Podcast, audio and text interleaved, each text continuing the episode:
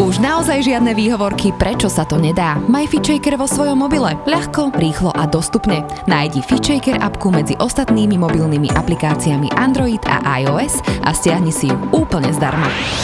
Zdravo a fit s FitShaker podcastom. Tento podcast ti prináša virtuálne fitko FitShaker.sk, kde nájdeš stovky videí s profesionálnymi lektormi a fit inšpiráciu v podobe množstva skvelých receptov, článkov a kníh. Ahojte, dnes tu vítam Zuzku Klingrovú. Ahoj. Ahoj, Adri. Zuzi, dnes sa budeme rozprávať o strese, mm-hmm. úzkostiach a možno aj nie o úplne príjemných témach. Ty si napísala na celú túto škálu tém knihu, volá sa Yoga proti úzkosti a stresu. Kedy mm-hmm. to celé prišlo? Já jsem po první knize začala psát eh, druhou knihu, která se ale jmenovala Hubnutí a očisty, mm-hmm. což bylo na konci roku 19, začátek rok 20 a přišel covid. To je taký dobrý rok, ano. 2020. a vlastně moje vydavatelka říkala, že si není jistá, že lidi bude to téma hubnutí a očisty zajímat, jestli by nebylo fajn vlastně jim pomoct v té situaci, která nastala, kdy jsme se dostávali do depresí a úzkosti a byli jsme ve stresu, protože nás děsily zprávy, které přicházely a já jsem řekla, že jo, že mě to přijde jako dobrý nápad, což se ukázalo ještě lepším nápadem, než jsem doufala, protože potom, když jsem se vrát, dopsala tu druhou a začala jsem psát třetí a vrátila se k tomu tématu hubnutí a očisty, tak vlastně ta mysl už byla zpracovaná. Mm-hmm. A to hubnutí je o samozřejmě hodně o nastavení naší mysli, takže já už jsem potom z toho těžila, že vlastně ta knížka o té mysli, o tom stresu, o těch úzkostech a depresích už vyšla a já už jsem se v té třetí knize tomu mohla jenom odkázat a vlastně jenom nastínit a odeslat toho čtenáře pro hlubší studium k té druhé knize. Ja mám pocit, že celé to obdobie týchto posledných eh, dvoch rokov mm-hmm. bolo, poviem to tak, že skvelé v podstate v tom, že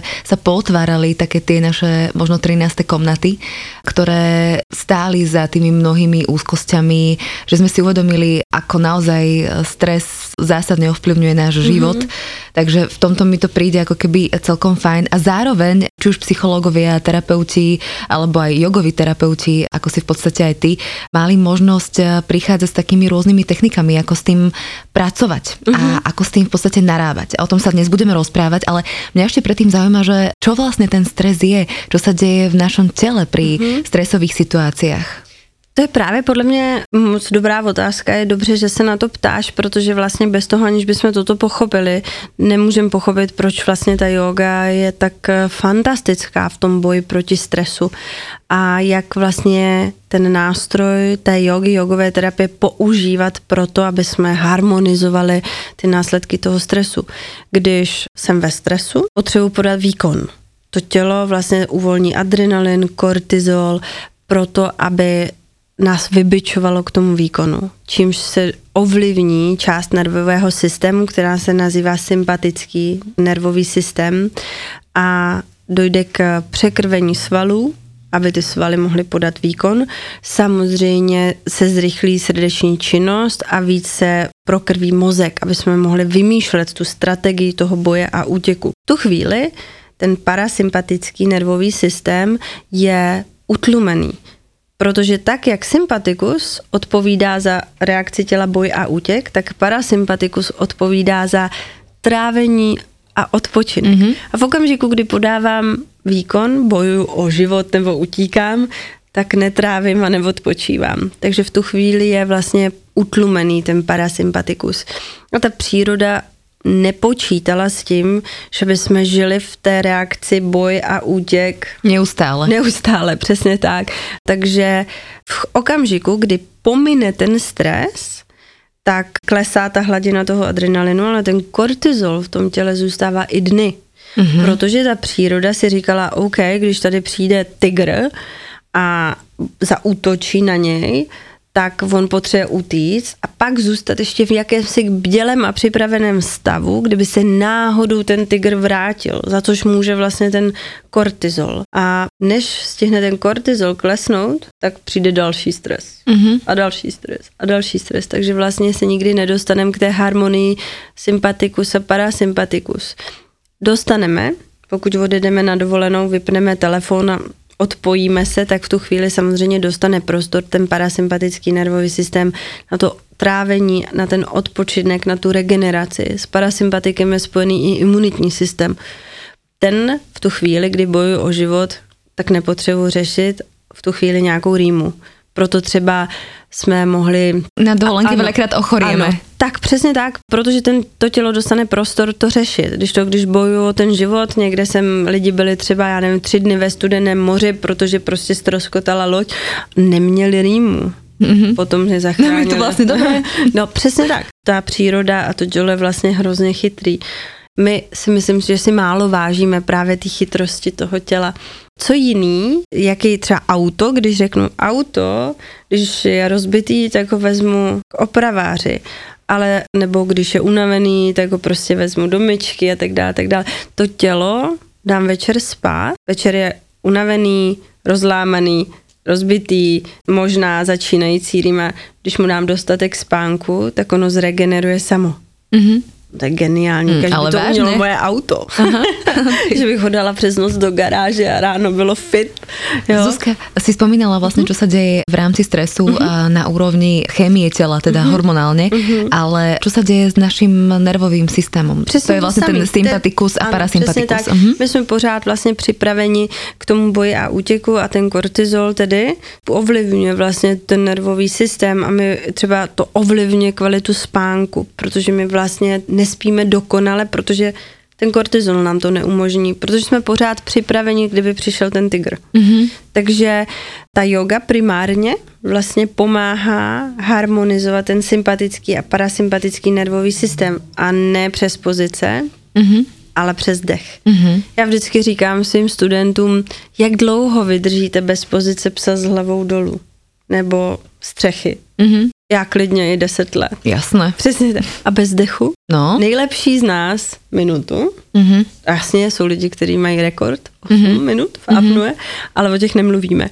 A tady je vlastně vidět ta důležitost. Právě pro tu práci s tím nervovým systémem, pro tu práci s tím stresem, ne pozice. Mm-hmm. Protože pozice, pokud začnu dělat, tak cítím ty svaly a vytváří odpad, nějaký stres a vlastně to může být spíš kontraproduktivní.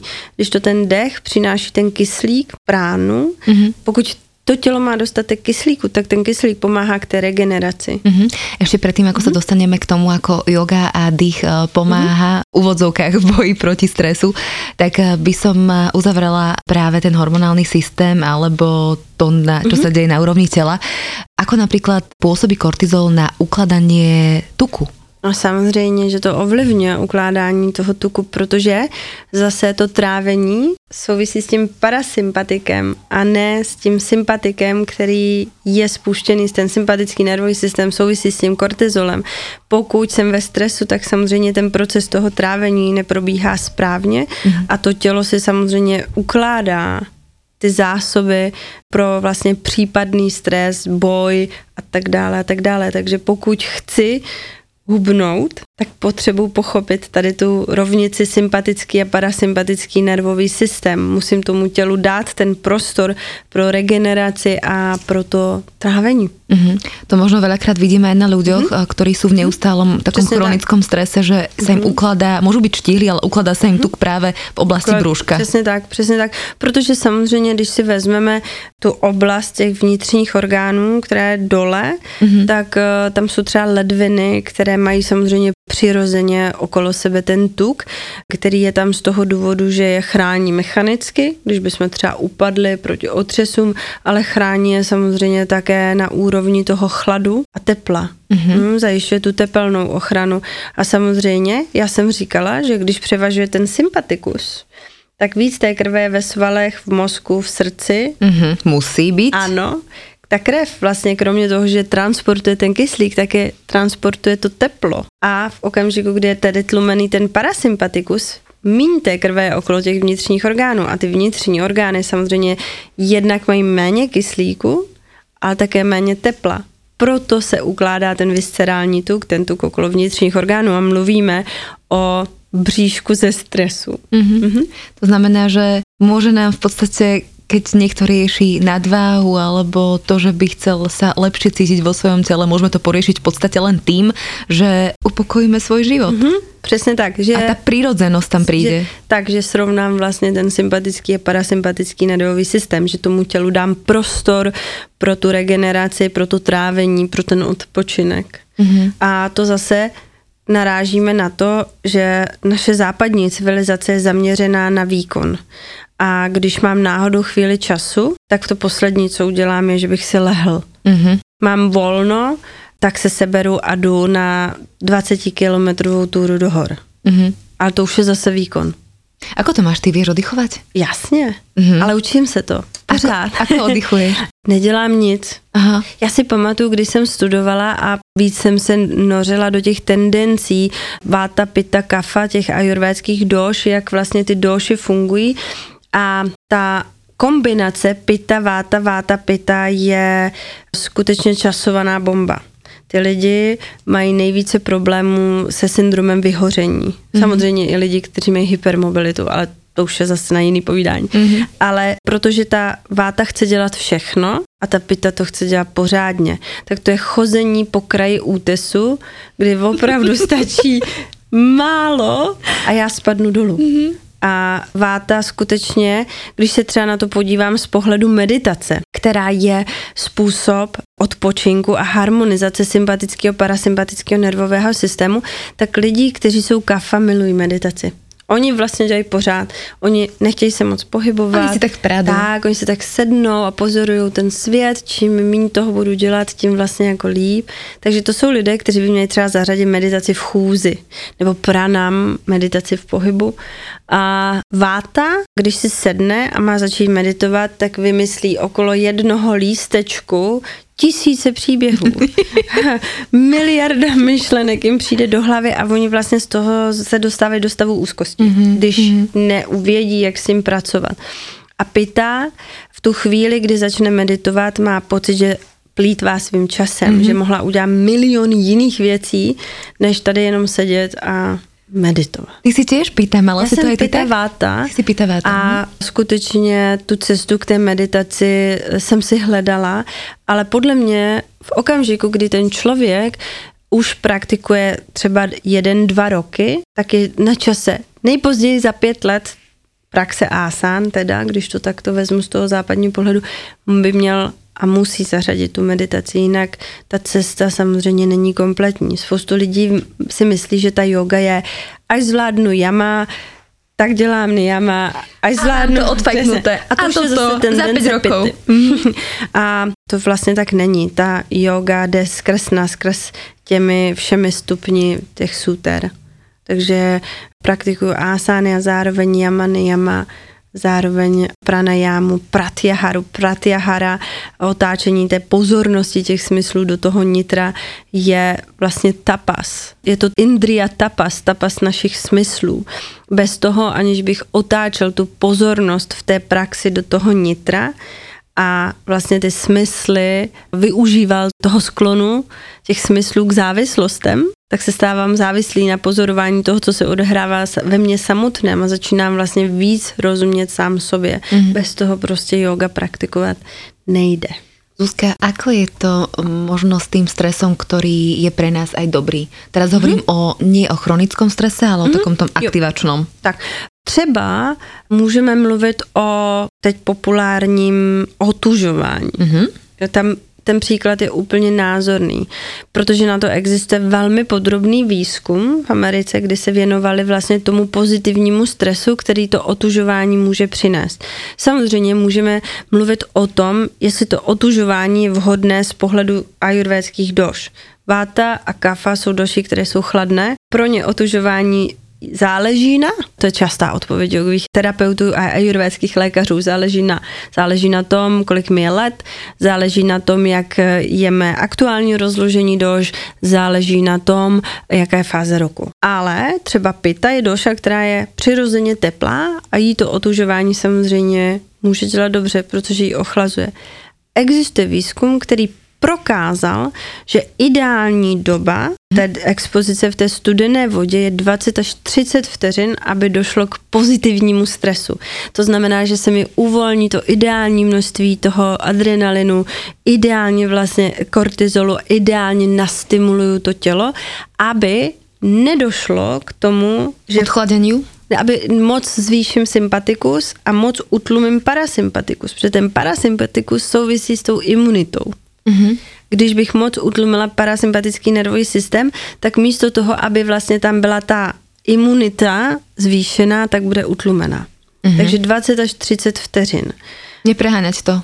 Přesně tak, mm-hmm. přesně tak. A volit tedy vhodnou dobu. Třeba váty, které mají problémy s klouby, pokud budou v dlouho ve studené vodě, můžou mít artrózu nebo revma. Mm-hmm. Protože samozřejmě oni jsou suší, a tak jak mají suchou kůži na vrchu, tak mají menší produkci toho maziva v těch kloubních pouzdrech, ty synoviální tekutiny a příliš chladu jim nebude dělat dobře vlastně na ty méně lubrikované klouby. Mm-hmm. Existujú nejaké také základné prejavy stresu, ktoré sa môžu odzrkadliť konkrétne na našom fyzickom tele? Určitě. Vlastně Ayurveda mluví o trávicím ohni, agní, což je vlastně ta schopnost trávit stravu a podle toho vzniká odpad v našem těle. A to agní vlastně přímo souvisí tady s tou rovnováhou, s rovnováhou sympatický, parasympatický nervový systém, ale také rovnováhou doš. A když dojde vlastně vlivem toho stresu, narušení té vnitřní harmonie, tak to agní má různé projevy a velmi často vlastně to, jak to tělo začne být utlumeno, protože nemá tu sílu, protože nemá ten prostor na tu regeneraci, na to trávení, na ten odpočinek, to začne zvedat kafu. Ta kafa v tom těle sídlí v žaludku, tedy v tom žaludku se uvolňuje méně trávicích šťáv, hůř se tráví ta strava, hůř se vstřebávají ty živiny, což začne spustit ten koloběh, kdy se začne zvedat ta kafa a ta kafa potom tlumí ten trávicí oheň, to ágní. Zkus si představit, že chceš zapálit mokrý dřevo.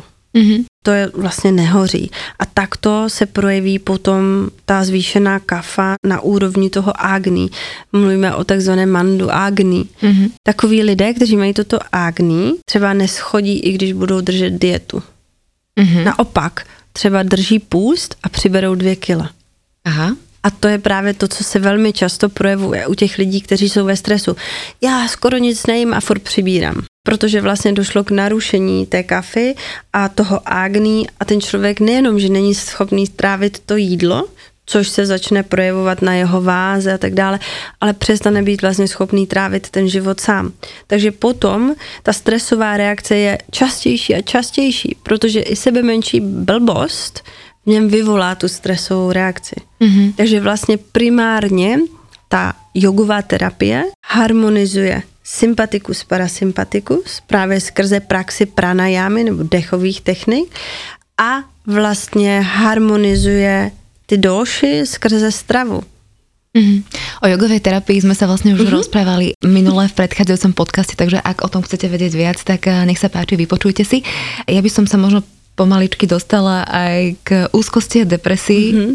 lebo to je tiež e, našou dnešnou témou. Podľa VHO jeden z 13 ľudí zažíva úzkostné poruchy, čo mm-hmm. naozaj uh, veľmi veľa.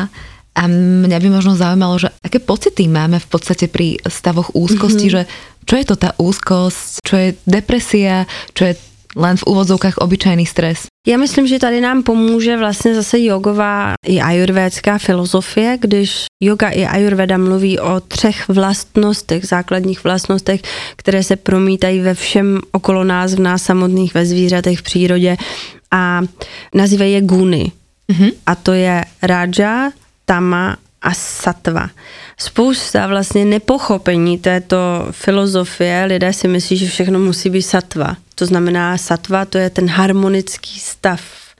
Ta rovnováha. Přesně tak, ale tak to není. Stejně tak, jako naše pánev, když chodím, není jenom v neutrálním postavení, ale pohybuje se z jedné fáze do druhé, tak v našem životě potřebujeme všechny tři ty gůny. Můžeme si je představit jako tři provazy. Jeden provaz, který je satvický, to je ten harmonický stav, kdy všechno je ideální, kdy můžeme si to představit jako křišťálově čistý okno. Když mám křišťálově čistý okno, tak všechno světlo prochází do té místnosti a ozáří ten stav tamas, nebo tamaistický stav, je to utlumení. A opakem utlumení je to nabuzení, což je právě třeba v tom stresu. Jo? To, že chci podat ten výkon. Když mám odevzdat nějakou práci, tak potřebuju podat výkon a potřebuju mít ten rajaistický stav, ale když jdu spát, odpočívat, Mm-hmm. Nebo když jsem nemocný, tak to tělo potřebuje ten tamaistický stav, aby mě utlumilo, aby měl ten prostor pro tu regeneraci. A to opět máme jako keby v sebe dané, že jsme Přesně buď tak. to, alebo to. My jsme všechno. Mm-hmm. My jsme všechno. My, když ty tři provazy spletem, tak dostaneme jedno tlustý lano. A my se musíme vlastně naučit harmonizovat tyto tři stavy rajaistický, tamaistický a satvický. Je tohle samozřejmě vím právě jogou a uh-huh. nějakým způsobem podpory. To znamená, ano. že keď mám nějaké rajaistické tendencie, to znamená, že jsem... som veľmi aktívna, tak. tak keď si dávam priveľa kávy, lebo je aj rajaistické jedlo, aby jsme to trošku tak. pre ľudí, kteří vůbec tomu nerozumějí. Já to vieš? vysvětlím. Ta, tyhle ty vlastnosti se promítají do tendencí naší mysli, do našeho chování, mm-hmm. ale jsou součástí i jídla, který jim já bych začala u toho jídla, protože to si dokážeme představit všichni. Když si dám houby, tak to je typicky tamaistické jídlo. Když s ním houby, tak cítím tu těžkost v tom žaludku, ty houby tam leží hodiny a hodiny a já si nemůžu ani hnout. Mm-hmm. Jsem snědla smaženici třeba. Mm-hmm. Typicky rajaistické jídlo jsou třeba vajíčka. Je spousta lidí, kteří když snědí víc vajíček, tak mají průjem. A jsou potraviny, které v tom těle projdou a jenom zanechají dobře. Rýže. Mm-hmm. To jsou ty jídla, které třeba se dávají při, já nevím, v nemocnicích, při dietách. Uh-huh. Rýže je typicky satvická potravina, kterou strávíme všichni a nemáme s ní problém. Takto vlastně se projevuje utlumením tamaismus i v naší mysli. Lidé, kteří mají hodně tamaistické tendence mysli, jsou odevzdaní. Já jim dám nějaký úkol a oni už začnou, no to já nezvládnu, to je pro mě příliš obtížný, ne, to já se do toho ani nebudu pouštět. Mm-hmm. To je tamaistické myšlení. A to rajaistické myšlení, to je to, jo, dejte mi toho, dejte mi toho víc, já to všechno udělám, jasně, jasně, to není problém, dejte mi ještě tady to, já to vezmu za kolegu. To je rajaistické. A ty lidé, kteří jsou tamajštičtí, mají sklony k depresím. Protože deprese je ta odevzdanost, nechuť cokoliv měnit, mm-hmm. neochota udělat ani jednu věc pro to, aby mi bylo líp. Ale Dokonce ty, mm-hmm. mají tendence se v tom zahrabávat, protože samozřejmě ta tamaistická spirála té mysli padá dolů a stahuje níž a níž. Lenže právě ty rajaistickí ľudia, já se smejem, protože jsem se v tom uviděla, Aha, tak, tak ty eh, mají zase ten opak, to je ta úzkost. A vyhorení možno. To je zase jiná mm-hmm. věc, mm-hmm. ale tam ta mysl se zrychluje, zrychluje, zrychluje, zrychluje až vlastně není stabilní a vyvolá ten stav té úzkosti.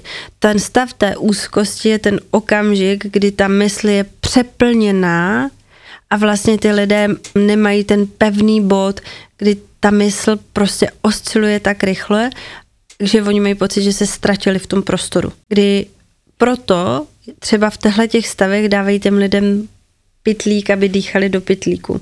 Mm. To není proto, že ten vzduch v tom pitlíku by byl nějaký zázračný, ale protože v tu chvíli ty oči vnímají ten pohyb toho pitlíku a vlastně dostanou ten pevný bod, který tu mysl začne stahovat blíž k té satvě. Mm. Co teda mm. robiť, eh, či už na jednej strane uh-huh. na jednom protipóle, alebo keď je človek práve ten tamas na tom druhom uh-huh. protipóle, uh-huh. ako sa teda dostať do toho bodu satva. Samozřejmě těch, o tom je celá je, ta o tom je celá yoga, že já vím. A o tom je vlastně celá, celá ta yoga. Výhodou je, že vlastně já můžu vstoupit do té spirály toho tamaismu kdekoliv a můžu začít jenom tím, že změním tu stravu. Mm-hmm. Že vynechám ty potraviny, které ve mně vlastně tyto stavy mohou navozovat. Třeba ty zmíněné houby. Mm-hmm. Já jsem v té knížce vlastně uvedla, které potraviny označujeme tamaistický, který rajaistický a který satvický.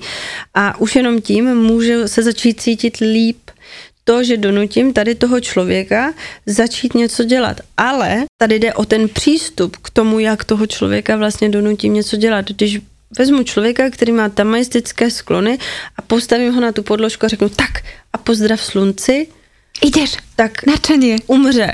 Aha. Protože on vlastně je v tom svém stavu té odevzdanosti. Takže s tímto člověkem začnu přes úplně, úplně pomalé aktivity. Mm-hmm. Člověk, který je rajaistický, hodně, hodně rajaistický, když mu řeknu, tak a tady si sedni a teď medituj, tak po mně skočí a už krtí mě, protože on chce ten výkon on chce tu akci, on chce ten pohyb, tak jemu dám nejdřív to dynamické, tu asánovou praxi a pomalu ho stahu, stahuju do toho klidu, Aha. k té satvě. Mhm. Ale bohužel spousta lekcí jogy tady končí, zůstávají jenom toho rajaistického, mm-hmm. že nepřidávají vlastně ten zbytek.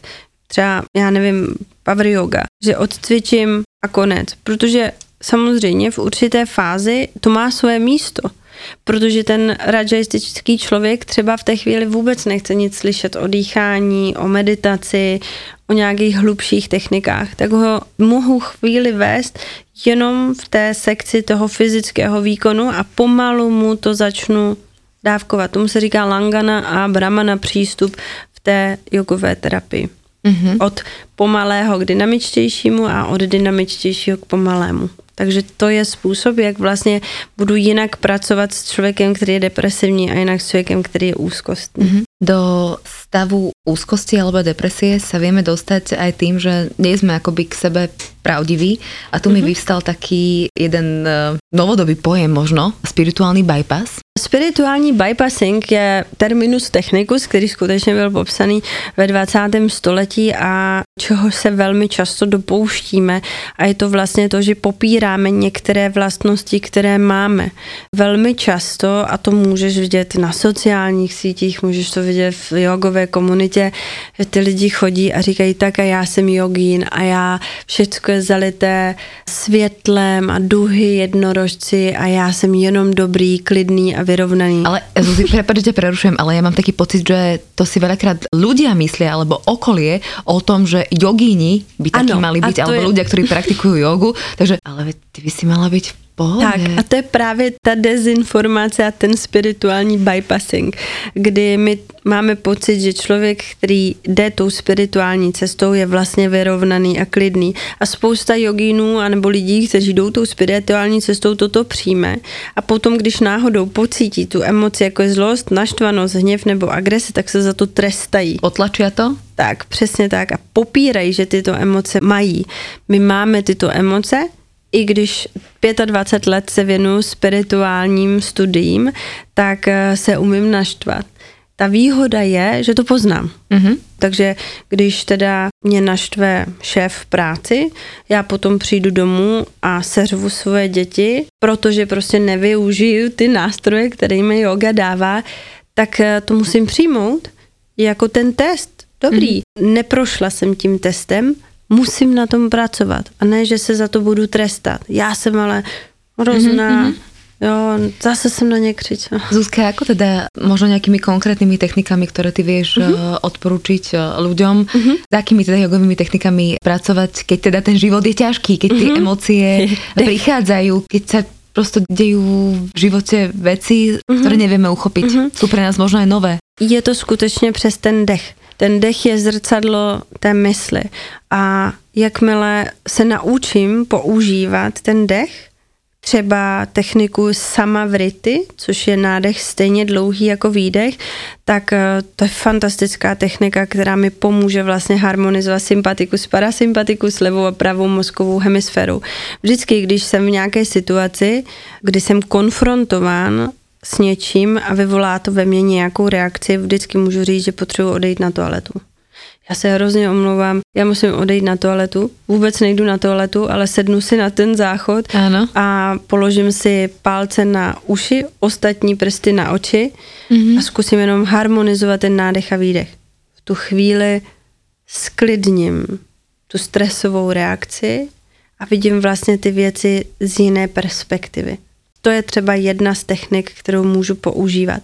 Nebo což využívá vlastně hodně i moderní psychologie.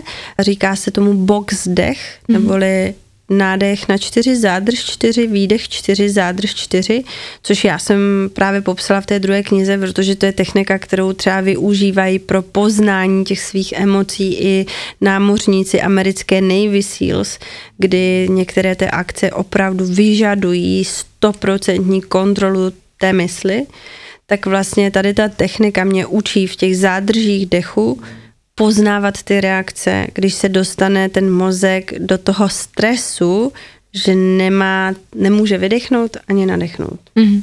Jo, tam můžu pozorovat ty emoce. Lidé, kteří jsou úzkostní, třeba v tuto chvíli začnou pocitovat ty úzkostní stavy. A jakmile zase vydechnu, tak vlastně začnu ten úzkostný stav kontrolovat. Stejně tak je to s těmi depresivními stavy. Zuzi, čo může způsobovat přesně to popíranie úzkostných stavov mm-hmm. a možno vytváranie si takej prílišnej pozitivity, že ja by som mala reagovať takto, ale pritom moje vnútro chce reagovať e, autenticky, normálně. No, no většinou to právě končí výbuchy zlosti, naštvanosti, hněvu, agrese, kdy potom je těžký potom s takovým člověkem žít. Že vlastně jsou i techniky, kdy se skrze tu praxi jogy učím uvolňovat ty zadržované emoce, které ve mně jsou. Já si je nepřiznám, ale třeba lví dech, pozice lva, uvolňuje zlost, naštvanost, v agresi. I když si to nepřiznám, že tyto emoce mám, tak to uvolňuje. Hm? Nebo třeba v rotacích se toto může uvolňovat. Proto ta praxe funguje, i když ten člověk, který tu jogu praktikuje, toto popírá. Mm-hmm, že toho keby samé z toho těla ide von. Mm-hmm protože samozřejmě mluvíme o tapas, což je překládáno jako disciplína, ale ono to taky ze tapas znamená také teplo. A to teplo, které vytvářím tou praxí, způsobuje očistu na úrovni fyzického těla a na majakoši, energetického těla prana majakoši. Když třeba tě nechám v pozici, já nevím, bojovníka jedna, tak začneš vnímat, že pracují ty svaly. To pálení těch svalů je vlastně to tapas na úrovni fyzického těla. To, že začneš vnímat to chvění, to je tapas na úrovni energetického těla pranama jakoši a vlastně se učíš otáčet tu pozornost do toho nitra, praktikovat pratyaharu, což už jsme zmiňovali, že je tapas na úrovni smyslu že očišťuju se vlastně od toho, co mi ty smysly říkají, jak mě ne vždy dobře informují. Protože třeba smysly nám říkají, že když si pořídím tady to auto, pak budu šťastný a spokojený. Pořídím si to auto a budu chtít další další dvě auta mm-hmm. nebo dům. A vlastně ta spokojenost, ta santoša, o které Patanjali mluvil, spokojenost s tím, co je v přítomném okamžiku, se nedostaví. Mm-hmm. Protože ten náš západní svět skutečně je jednak eh, velmi materialisticky zaměřený, fajn, ale hlavně na cíl orientovaný. S tou spokojenosťou to ale tiež vie byť také, také triky, lebo vieš, môžeš si tiež ísť na tom, na tom obláčiku, že ale veď ja som vlastne spokojný s tým, čo mám, toto je fajn, keď to teda beriem na uh, úrovni mm-hmm. nejakej jogovej praxe mm-hmm. fyzickej, ale veď táto pozícia je fajn, som tam, kde som, som spokojný. A od toho máš právě toho učitele. Mm-hmm. Ty si představ. Ale víš, že, jakože kam se posunout. Já ti to kdyby, vysvětlím. No. Já ti to vysvětlím. Představ si, že jsi ryba v malém akváriu. Jo, já jsem ti dala nějaký akvárium a ty si plaveš v tom akváriu a víš, odkud kam jsou ty hranice toho akvária. A teď já jsem ti koupila větší akvárium. Jo, já jsem ti představila další ásány a vzala jsem tě z toho malého akvária a dala tě do toho velkého akvária. Ale ty pořád si plaveš v tom malém prostoru. Ty nevíš, že je něco za těma hranicemi, protože nikdo neřekl, že to akvárium ti zvětšili. A od toho máš vlastně toho učitele, aby tě ukázal, že to tvoje akvárium je větší, aby on tě vlastně motivoval k tomu růstu, k tomu mm. spirituálnímu růstu. Od toho máme toho učitele. Mhm. Já si třeba vzpomínám, když jsem chodila do školy, tak uh, já jsem měla pocit, že já jsem měla sílu, Já jsem měla flexibilitu, já jsem byla dobrá a měla jsem pocit, že zvládám všechny ty asány, které jsem zvládat měla. A když jsme potom vlastně na zkouškách museli předvést tu vývojovou řadu, třeba některé té asány, jak která asána ovlivňuje kterou, jak třeba čaturanga ovlivňuje ekapada konduni asánu, tak eh, on mi říká, dej tu nohu výš. A já, teď já už mám vysoko. Ne, dej ji výš. Mm-hmm. A tam vlastně já jsem pocítila, že to akvárium je větší já mm-hmm. můžu dát tu nohu výš. Mm-hmm. Jo, takže od toho vlastně, aby docházelo k tomu růstu, aby jsme nezůstávali v tom malém akváriu, máme toho učitele. Určite aj v tvojom eh, živote prišiel moment, kedy si si uvedomila, že tá fyzická prax, vieš, lebo keď je človek možno v nejakom ťažkom životnom období, tak tá situácia mu mm-hmm. zoberie veľmi veľa energie mm-hmm. a mhm. nemá energiu práve na tú asanovú fyzickú prax. alebo asanovú prax.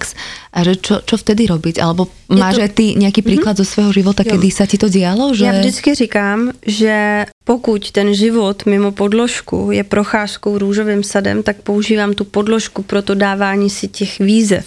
Mm-hmm ale pokud ten život mimo tu podložku je výzvou sám, tak na té podložce ubírám a v tu chvíli vlastně stačí jenom ten dech. Jenom ten dech, který mi přinese tu kotvu pro moji mysl.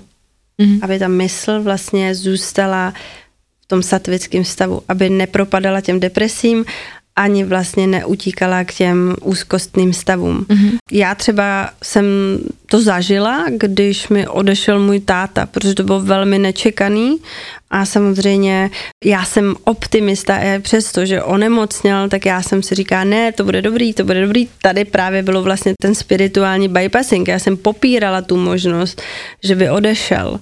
Pak se to stalo a v tu chvíli, to je samozřejmě rána pro všechny, blízký, když někdo odejde, to je jedno z duka, jedno z utrpení, které máme, že když přijde smrt, ať už eh, smrt někoho blízkého, nebo třeba i naše blížící se smrt, tak to sebou nese to utrpení. Tak v tu chvíli já jsem nebyla schopná praktikovat tu asanovou praxi na té úrovni a skutečně jsem zůstávala u těch dechových technik, které mi pomáhaly vlastně udržet ten můj trávicí oheň v té síle. Pracovala jsem na kvalitě, na eh, síle svých tejas, což Ayurveda popisuje jako právě v tom ohni, ten střed toho ohně, tu koncentrovanou sílu toho ohně. Tejas je to, co nám pomáhá trávit na úrovni naší mysli. Je to beriem emocí. úplne tak veľmi jednoducho Představím do bežného si života. Aha. Když si představíš tu svíčku a vidíš ten knot ano. a okloní ten plamen, vždycky je žlutší, je silnější. Jo, když děti kreslí tu svíčku, že, tak, tam, tak to je tejas. Ten zbytek je to agni. Agni má v sobě tejas. To znamená, ako keby si sa snažila stále napriek tomu, že sa necítila dobre, hľadať tu nejakú iskru v tebe, alebo veriť mm-hmm. to, že tá ne, iskra ne, v tebe je? Alebo... Ne, to tam je, to tam je. Jasné, Jenom len, to tejas a agni je vlastně kultivováno, nebo uh, pečujeme o ně na různých úrovních.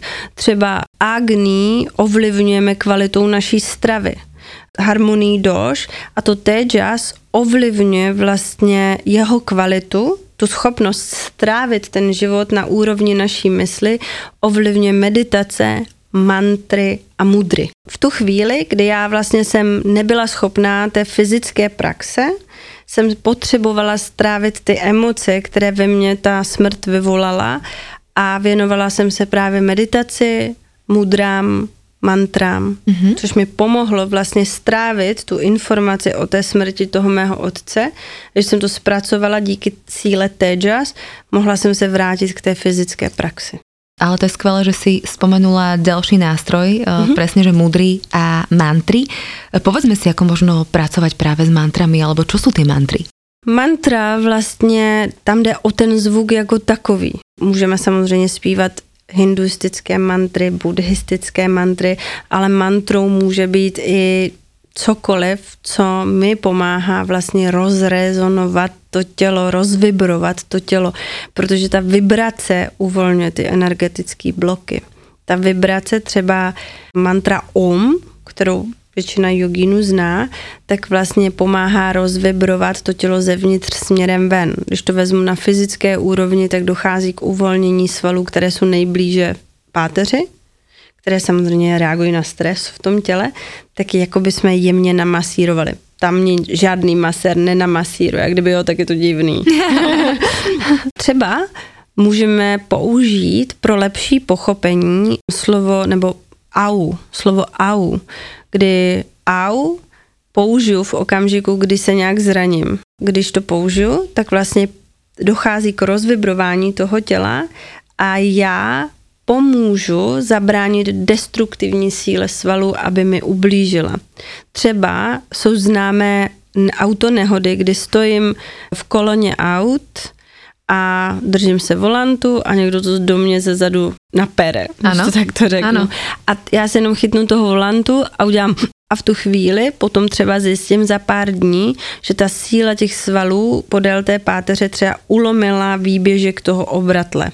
Protože ty svaly mají skutečně destruktivní sílu. Když bych ti zlomila stehenní kost, to stehno se zkrátí o polovinu ta Aha. kost vlastně napíná ty svaly, ty kosti sami o sobě se vůbec nepohybují. Proto třeba, když lektor jogy dává pokyny k pohybu kostí v tom těle, tak je to trošku nepochopení toho, co vlastně se v tom těle odehrává. Já potřebuji dávat těm lidem pokyny ke svalům, protože svaly pohybují kostmi. Mm-hmm. No, takže zpátky k tomu au, když bych držela ten volant, někdo do mě najel ze zadu a já zakřičela au, tak rozvibruju to tělo a nedojde třeba k tomu ulomení toho výběžku, toho obratle, mm-hmm. protože uvolním tou vibrací ten stah toho svalu. Mm-hmm. No, takže takto vlastně fungují ty mantry. Mm-hmm. Mudry samozřejmě fungují na úrovni energetických dráh, kdy dochází ke stimulaci, každý ten prst vlastně souvisí s elementem a podle toho, jak postavím ty prsty, tak ovlivňuji vlastně komunikaci těch elementů v těle a samozřejmě stimulace těch orgánových drah v tom těle, mm-hmm. zjednodušeně řečeno. Mm-hmm. Ešte by som sa vrátila predsa len k tomu dychu. Teraz mi to mm-hmm. tak napadlo, keď si ukazovala tie prsty a mm-hmm. napadla mi presne, pretože presne keď je tam úzkosť, stres, napätie, mm-hmm. tak je problém so spánkom, to sme už hovorili mm-hmm. na začiatku mm-hmm. a mhm. práve tá dýchová technika, ktorá pomáha so spánkom alebo mm-hmm. brahmary, Brahmary pranayama uvolňuje stejným způsobem ty vibrace v tom těle. Sníží vlastně ten stres, masíruje to tělo zevnitř Aha. směrem ven. Navíc ta mudra, která se používá při brahmary pranajámě, to znamená palce na uši, ukazováčky na úroveň obočí, prostředníčky na oční víčka, prsteničky na úroveň nosu a maličky na úroveň úst, shank mukti mudra, symbolizuje to, co je pratyahara. Mhm. Tedy kontrola smyslů je spoustu technik třeba, které se dají používat vlastně ještě efektivněji, než je třeba Brahmary pranayama, protože samozřejmě Brahmary pranayama pro někoho může mít i lehce nabuzující účinek. Mm-hmm. Když to třeba, když půjdeme k technice, která spadá do šatkarem, tedy očist, očista zraku, kdy se používá mantra im, kdy vlastně dám dlaně úplně k sobě, položím hlavu do dlaní, ty prsty jsou úplně, úplně u sebe a otevřu oči do tmy těch dlaní a použiju mantru jim, tak to přímo stimuluje ty nervy, rozvibrovává to, to se proto to čistí zrak. Třeba když 8 hodin koukám do počítače, tak to skutečně osvěží ten zrak, že to stimuluje ty okohybné nervy, ale také oční nerv a ten oční nerv vlastně souvisí s epifýzou a epifýza souvisí s produkcí melatoninu a melatonin souvisí s našimi biorytmy. Takže tímto způsobem vlastně můžu daleko třeba efektivněji pracovat se spánkem. Potom samozřejmě, když mluvíme o nespavosti, které já, já jsem se jí věnovala ve druhé i ve třetí knížce, protože je to jeden ze stavebních kamenů spánek v ajurvédě, tak je velmi, velmi důležité, aby člověk byl v posteli a spal před půlnocí, protože o půlnoci dochází k takzvanému melatoninovému vrcholu, kdy ta epifýza vyleje do toho těla ten melatonin. Když prošvihnu tento melatoninový vrchol, nespím a jsem vzhůru, tak vlastně se okrádám o ty účinky toho melatoninu. Povedz mi možno ešte také ďalšie techniky do bežného života, mm-hmm. kedy príde ten stres, kedy príde tá úzkosť možno, mm-hmm. alebo spadám práve do toho opačného stavu depresie. U té deprese tam je důležité vlastně pracovat právě s tím trávicím ohněm, protože ten člověk, co je v depresi, tak nemá schopnost trávit ten život, ty informace a vlastně utíká do té odevzdanosti. Tam jsou potom techniky, kdy se třeba stimuluje agni, jako je třeba agnisara, nebo i bastrika může pomoct, vlastně i kapalabáty, protože kapalabáty... To jsou dýchové cvičení tak, vlastně. Kapalabáty a bastrika nejsou úplně Oči. dechové mm-hmm. techniky, to jsou šatkarmy, mm-hmm. které pečují právě o trávicí oheň. U těch úzkostných stavů, jak už jsem říkala, v okamžiku, kdy harmonizuju nádech a výdech, tak se ta mysl začne sklidňovat, sklidňuje se ta stresová reakce. U toho stresu se fantasticky anuloma, viloma, pranayama střída výdech, nádech levou nosní dírkou, výdech pravou, nádech pravou a výdech levou. Když je mysl nestabilní, tak eh, třeba Chandra Bedana, nádech levou nosní dírkou na tři doby, zádrž po nádechu na tři doby a výdech pravá na šest. Ta pomáhá na tu mysl. A zapamatuje si to člověk tím, že Chandra je měsíc. Mm-hmm. A měsíc v nás vždycky vyvolá emoce. Mm-hmm. A opakem je Surya Bedana, což je slunce, nádech pravá na tři a výdech levou na šest. Je to všetky pranajamy robíš těž na Fitchakeri? Taky. Taky, Super. anebo právě v těch knihách to aha, popisuju, aha. protože vlastně to jsou techniky, jakým způsobem pracovat. Důležitý, co bych zmínila a funguje to na obě strany, je yoga nidra jogový spánek, který samozřejmě tobě jako pitě přijde ztráta času. Vůbec ne, já, já, já milujem yoga nidru, já, já milujem yoga nidru jinak. Že pitám samozřejmě to přijde jako ztráta času váty, protože to je vlastně vedený, tak většinou to zvládnou, protože tam dostávají nějaký vedení a jsou zaměstnaný. Ty váty mají problém s tím, že když mají prostor a nikdo jim neřekne, co mají dělat, nezaměstná je, nezaměstná tu mysl, tak ta mysl samozřejmě utíká. Ty pity jsou taky spokojený ve finále, protože v té yoga nidře dostávají nějaké úkoly. Yoga nidru může praktikovat každý bez ohledu na věk, na zdravotní stav a fantasticky vlastně pomáhá regeneraci toho těla, harmonizovat následky stresu a zpracovávat ty věci z krátkodobé do dlouhodobé paměti. Takže mm-hmm. určitě yoga je poměrně mladou disciplínou, kde se do jogy dostala taky až v 60. letech 20. století do podvědomí samozřejmě. A myslím si, že dnes dostává větší prostor než třeba Mne právě přijde taká renesancia toho celého, lebo já vnímám yoga nidru eh, dost intenzivně, uh-huh. asi ale preto, lebo mě robí dobře. Uh-huh, uh-huh. A jo, jde, jde o to vlastně ve správný čas si vyzkoušet. Aha. Já si myslím, že pokud to vyzkouší člověk, který má pohodu, který eh, je v klidu, který není unavený, tak možná neucítí vlastně ty účinky té yoga nedry tak jako člověk, který je třeba v nějaké těžké životní situaci. Uh-huh. A Zuzka, ještě na závěr, možno uh-huh. nějaký work-life balance. To velmi zajímá všetkých z Fitchakeru. Eh, toto boli také otázky, že, že ako ho teda nájsť, ale uh-huh. já mám taký pocit, že... Jogou. Že, jogou. Protože vlastně já jsem to použila jaký, jakýsi slogan v té druhé knize, protože my máme pocit, že to štěstí a ta spokojenost přijdou z toho vnějšího světa. Ať už je to přes ten dům, dobrou práci, partnera, partnera ale to štěstí je vnitřní práce ta nikdy nepřijde zvenku, takže v okamžiku, kdy vlastně se začnu cítit dobře ve svém těle, kdy začnu sebe přijímat se svými silnými i stinnými stránkami, kdy se naučím akceptovat to, co mi bylo dáno a to, co mi možná bylo dáno v tom špatném slova smyslu, že jsem třeba netrpělivý, když se s tím naučím pracovat a přijmu to, tak vlastně se naučím té lásce sám k sobě. A v okamžiku, kdy mám rád sám sebe, jednám sám sebou v duchu ahimsa, nenásilí, pak vlastně můžu tu lidskost a tu lásku šířit do světa okolo sebe a v tu chvíli ten svět okolo mě se stává lepším místem pro život nás všech. Amen.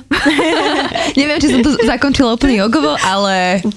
Úplne fajn. Ale, ale dobre. Zuzka, ďakujem ti veľmi pekne. Ja Určite sa ešte vidíme a rozoberieme nejaké, nejaké ďalšie jogové, nejogové témy. Uvidíme, kam nás to zavedie. Takže má ešte krásny deň. Ty ideš teraz natáčať. Ja jdu teď natáčať. Nové videá. a budou tam nějaké emoce, bude tam nějaký hněv, nějaká zlost Aha. a vitalita, takže možná právě ty témata, které jsme tady nakousli. Mm-hmm. Takže k tomu pak bude možnost vyzkoušet tu praxi, protože samozřejmě některé té ásány e, za sebou mají kromě teda té fyzické práce i tu filozofii a učí nás právě si z toho významu těch ásán odnést to poznání.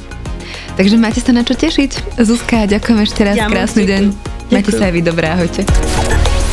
Počúvali ste Feature podcast. Ja som Adriš Pronglová a teším sa na vás na budúce.